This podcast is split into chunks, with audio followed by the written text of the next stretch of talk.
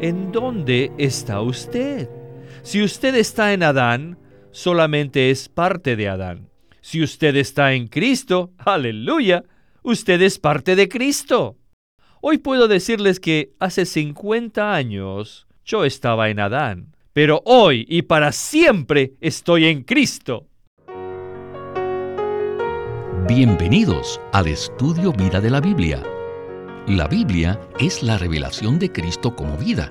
El Señor Jesús dijo, yo soy la vida y he venido para que tengan vida. Los invitamos a que visiten nuestra página de internet radiolsm.com y allí podrán escuchar gratuitamente todos los programas radiales del Estudio Vida. Saludamos a todos nuestros radioescuchas que siempre nos acompañan en este su estudio Vida de la Biblia con Witness Lee. Hoy tenemos un programa sobresaliente de Romanos capítulo 5 del 12 al 21. Entre otras cosas, Hoy estaremos viendo que nuestra salvación comenzó cuando Dios nos perdonó de todos nuestros pecados, pero la salvación completa que Dios efectúa incluye mucho más, porque su vida nos libera del poder del pecado. Así que el mensaje de hoy se titula El don en Cristo sobrepasa la herencia en Adán. Y para tratar con este mensaje tan maravilloso, hemos invitado a Bernardino Cabral. Bienvenido. Me alegra mucho el estar aquí, especialmente para este estudio vida de la epístola de Romanos. En este estudio vida nos moveremos en una nueva sección de Romanos, la santificación. En los programas anteriores ya hemos abarcado los temas de la condenación de Dios y su justificación. Como introducción, ¿Nos podría usted decir un poco sobre estos asuntos que ya tratamos? Los primeros capítulos de Romanos revelan la condenación de Dios sobre la humanidad en general, sobre los que se justifican a sí mismo en particular, y más específicamente sobre los religiosos. Esta condenación entonces está sobre el mundo en su totalidad. Dado que el pecado entró en el hombre, el hombre está bajo la condenación de Dios pero debemos alabar al Señor por su economía. Dios se hizo hombre, y el nombre de ese hombre es Jesucristo. Él fue a la cruz y murió por nuestros pecados, y fue levantado de entre los muertos. De modo que cuando creemos en Él, somos justificados por fe en Cristo. Ser justificados es ser aprobados por Dios conforme a su nivel de justicia. Nuestra justicia es como un trapo de inmundicia. Nosotros necesitamos que Cristo sea nuestra justicia. Cuando nosotros creemos en Él, Él nos justifica. ¿Cómo hace Él esto? Cristo, quien es la misma justicia de Dios, entra en nosotros, así que podemos ser aprobados por Dios conforme a su nivel de justicia. No podemos ser justificados por palabras de la ley, la única manera en que podemos ser justificados es por medio de la fe en nuestro maravilloso Señor Jesucristo. Muchísimas gracias por esta introducción. Comencemos ya con Witness Lee en este estudio vida maravilloso.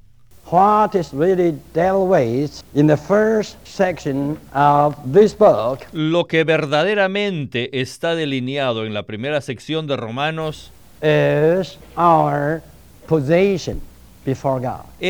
nuestra posición delante de Dios.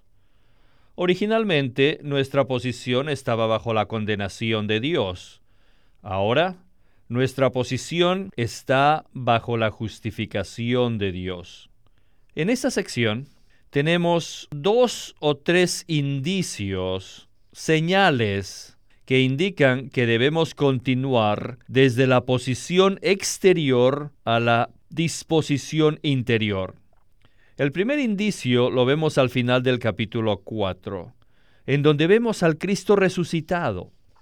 Nuestro Cristo actualmente no es solamente el Cristo crucificado para nuestra redención, sino que también es el Cristo resucitado para impartir vida en nosotros. El segundo indicio está en Romanos 5.10, donde dice que después de haber sido reconciliados, mucho más seremos salvos en su vida. Y aunque hemos sido salvos por la muerte de Cristo, por su sangre, para redención, justificación y reconciliación, aún verdaderamente necesitamos su vida para transformación y santificación. Su muerte nos salva de una manera objetiva, pero su vida nos va a salvar de una manera subjetiva. Cuando venimos al capítulo 8 de Romanos, Cristo ya no está en la cruz, sino que está en nosotros. Este Cristo en nosotros es la vida que nos salva. Después que hemos sido salvos, necesitamos seguir siendo salvados en nuestro ser interior, en nuestro carácter. Necesitamos esta salvación adicional. Muy bien, otro punto, otro indicio es que antes de Romanos 5.12, la palabra pecado siempre se encuentra en el número plural, pecados. Pero cuando llegamos a Romanos 5.12, esta palabra aparece en singular, pecado. Nuestros pecados externos han sido completamente eliminados por la muerte de Cristo. Pero el pecado en singular en nuestro ser interior o en nuestro carácter hasta Romanos 5.11 no ha sido todavía aniquilado. Así que empezando con Romanos 5.12, Pablo comienza a tratar con este pecado que está en nuestro ser interior, dentro de nosotros. Hasta Romanos 5.11 nos llegamos a la experiencia que Dios y Cristo vivan dentro de nosotros. Primero debemos estar en Cristo, y entonces Cristo puede estar en nosotros. Estar en Él es un asunto posicional y tener a Cristo que viva en nosotros es un asunto de carácter o un asunto disposicional. Romanos 5.12 hasta el 8.30 es la sección de la santificación y la glorificación. Ambos, la santificación y la glorificación, tratan con nuestro ser interior, nuestra naturaleza, no tratan con nuestro comportamiento externo. Nuestro comportamiento exterior ya fue cubierto totalmente en la primera sección, cuando llegamos hasta Romanos 5.11, pero ahora Pablo comienza a tratar con nuestra naturaleza. En esta sección sobre la justificación, estamos viendo algunos indicios de que Dios en su salvación no solamente cambia nuestra posición exterior, sino que también cambia nuestro ser interior. Bernardino, ¿cuáles son estos indicios?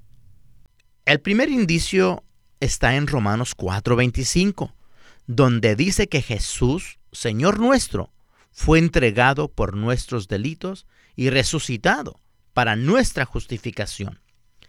El Señor Jesús fue levantado de la muerte a fin de justificarnos. Este es un indicio. En realidad, este Cristo resucitado imparte vida en nosotros. Otro indicio grande de que hay más que un simple cambio de posición más para nosotros en la economía de Dios se puede ver en Romanos 5.10. Este versículo nos dice que primeramente somos reconciliados con Dios por la muerte de su Hijo. Esto evidentemente es externo y posicional. Pero este versículo continúa y dice, mucho más seremos salvos en su vida. Hay mucho más para la vida cristiana que solo una justificación y redención posicional externa. Él quiere salvarnos día a día en su vida. Esto es lo que llamamos la salvación orgánica. Bernardino, denos entonces una definición completa de lo que usted quiere decir cuando menciona el aspecto jurídico de la salvación y el aspecto orgánico de la salvación. Cuando hablamos de la redención jurídica, nos referimos a un proceso legal. Tiene una connotación legal ya que somos pecaminosos, somos pecadores, entonces debemos morir.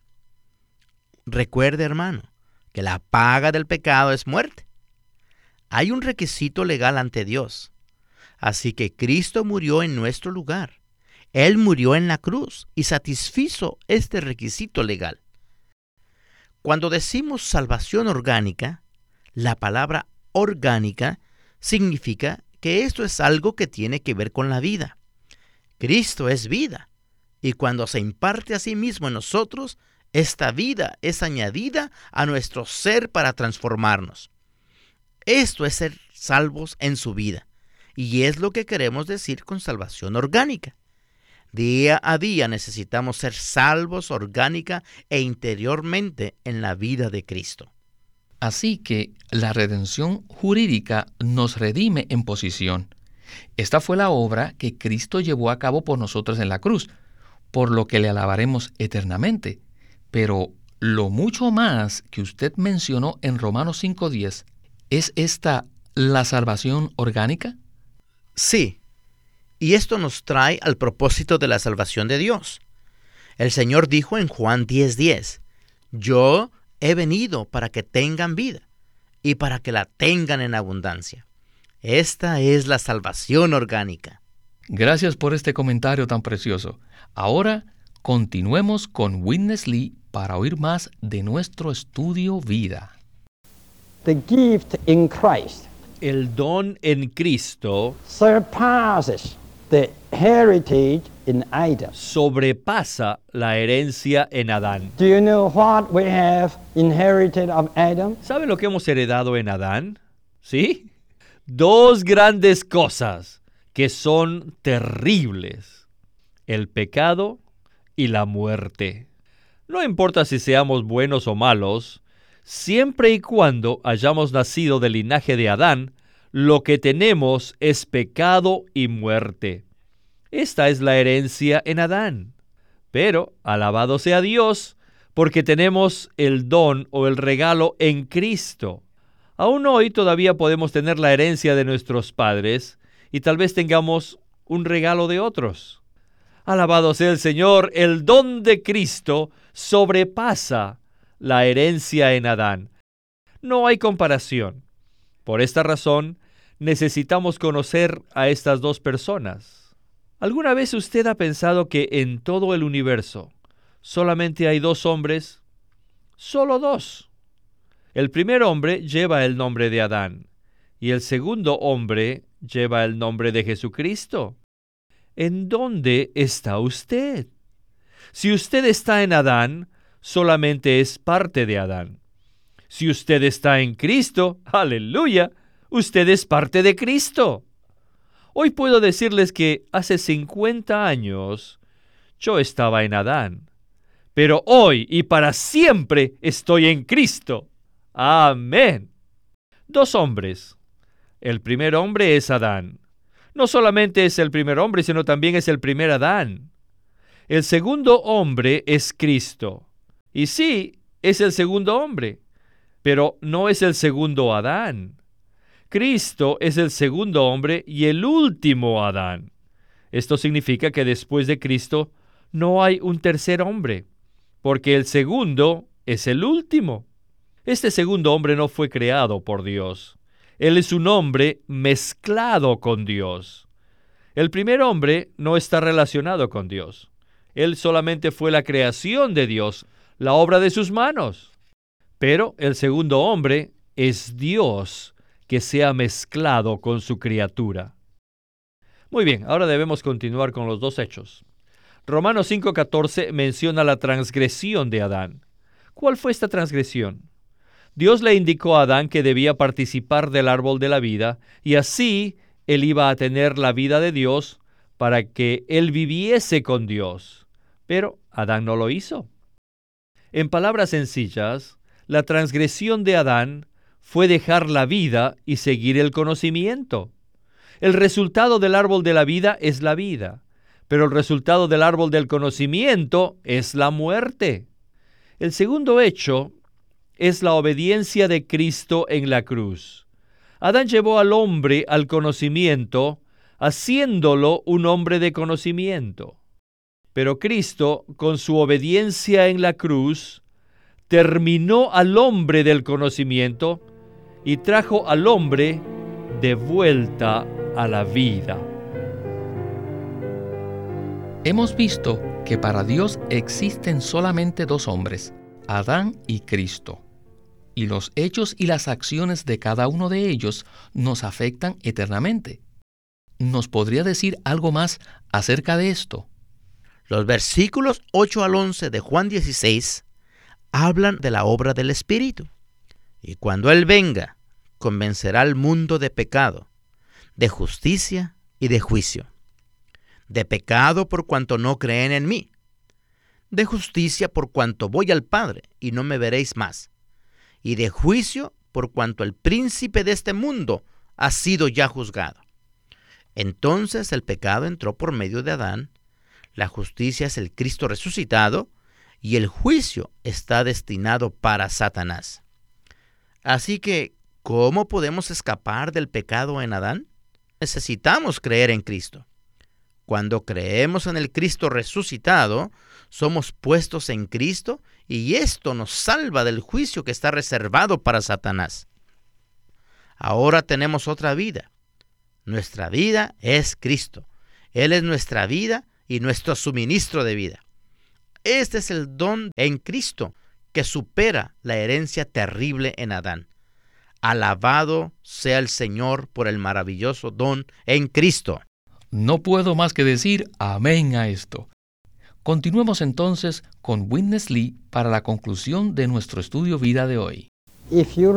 si usted lee chapter 5, chapter 6, chapter 7, Romanos capítulos del 5 al 8, la palabra pecado se menciona como si fuera una persona y es porque se puede apoderar de las personas, puede forzar a las personas a hacer cosas en contra de su voluntad. Así que el pecado está personificado aquí. Y esta persona es el maligno. Por la transgresión de Adán el pecado entró. Entonces los muchos, incluyéndonos a nosotros, fuimos constituidos pecadores.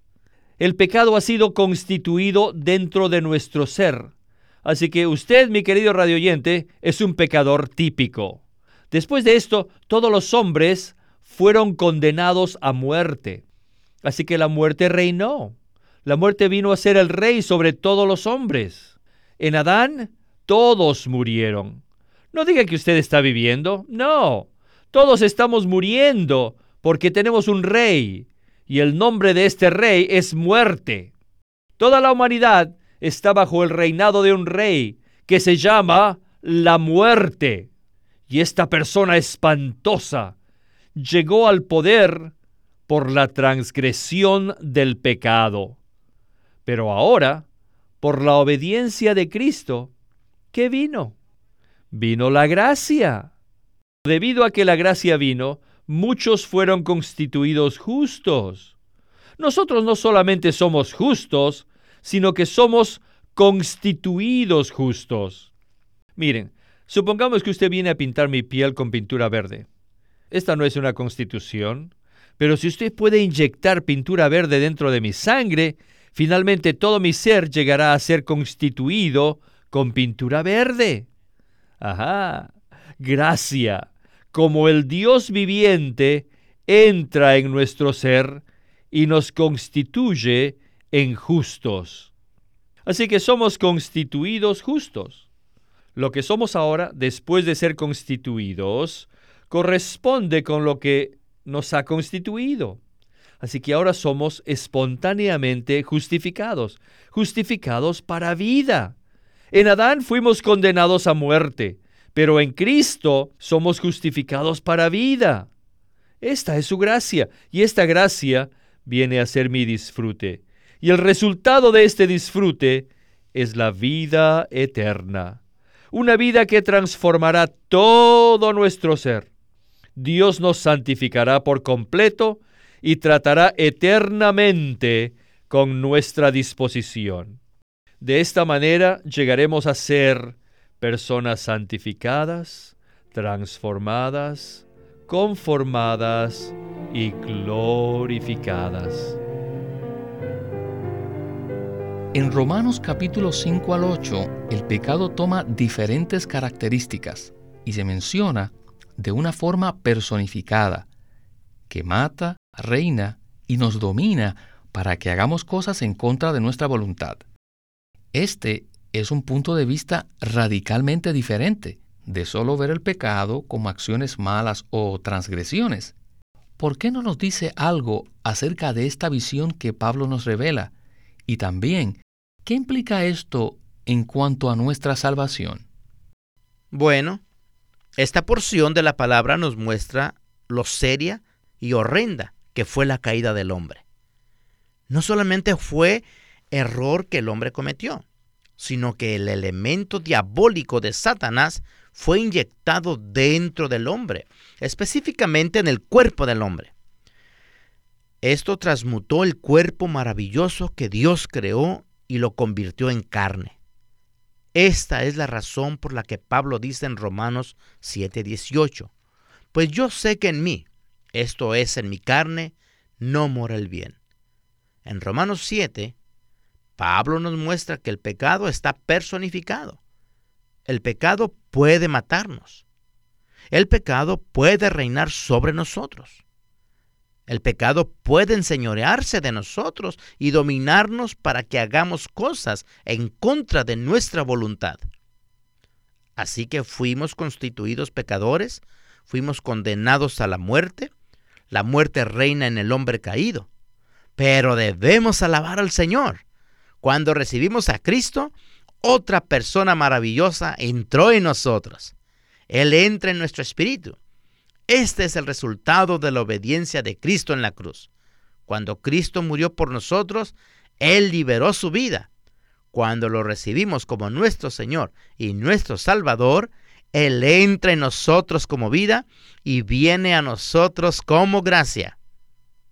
La gracia en realidad es Dios mismo quien viene a nosotros en Cristo para ser nuestro disfrute. Sabemos por un lado, el pecado puede reinar en nosotros. Pero cuando recibimos a Cristo como gracia y lo disfrutamos día tras día, entonces la gracia también puede reinar en nuestro ser. Queremos que Cristo como gracia reine como un rey en todo nuestro ser, que reine como un rey en nuestra mente, en nuestra voluntad, y en nuestra emoción. Cuando disfrutamos a Cristo como gracia, la gracia reina en nosotros. Amén. Tenemos que alabar al Señor porque podemos recibir la abundancia de la gracia día tras día. Bernardino, muchas gracias por habernos acompañado en este mensaje del estudio Vida de la Biblia con Winnesley. Y alabado sea el Señor porque podemos recibir la abundancia de la gracia día tras día. Amén.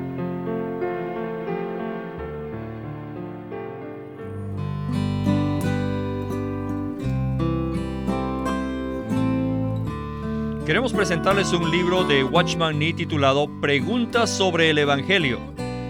Watchman Nee escribió este libro en 1934 con unas 50 preguntas comunes concerniente al Evangelio. En las respuestas que nos brinda, Él suministra una base muy útil para que presentemos las verdades de tal forma que impartamos vida a los creyentes. Debido a que en nuestra defensa y confirmación del Evangelio es necesario responder con exactitud a cualquiera que nos pregunte por la esperanza que hay en nosotros, Watchman Nee escribió este libro titulado Preguntas sobre el Evangelio.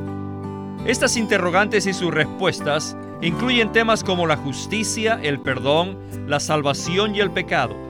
Son particularmente interesantes las explicaciones que Watchman Nee da a los pasajes bíblicos relacionados con la ley, la gracia, la sangre de Cristo y la obra redentora de Cristo.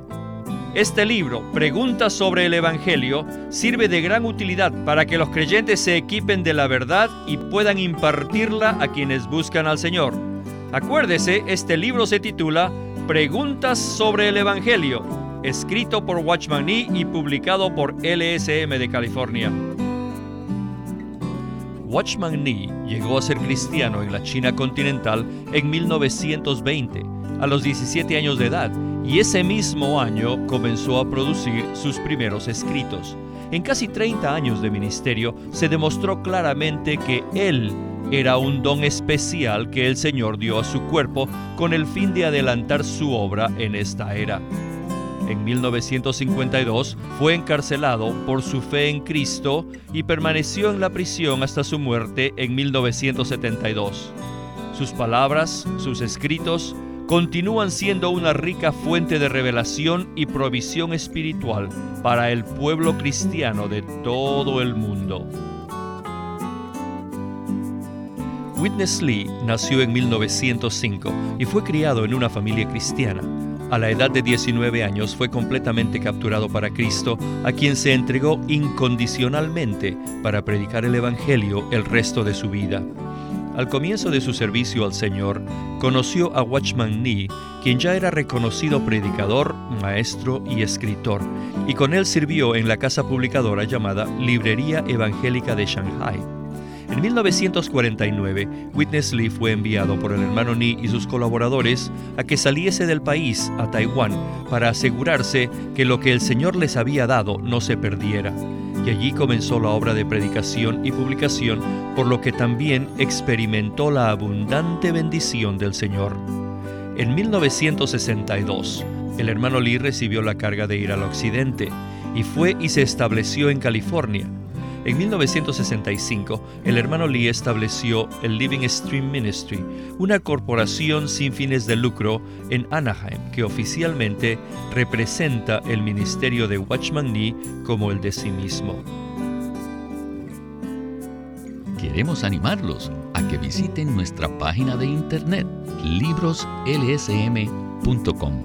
Allí encontrarán los libros impresos del ministerio de Watchman Nee y Witness Lee la Santa Biblia versión recobro con sus notas explicativas y también encontrarán folletos, himnos, varias publicaciones periódicas y libros en formato electrónico.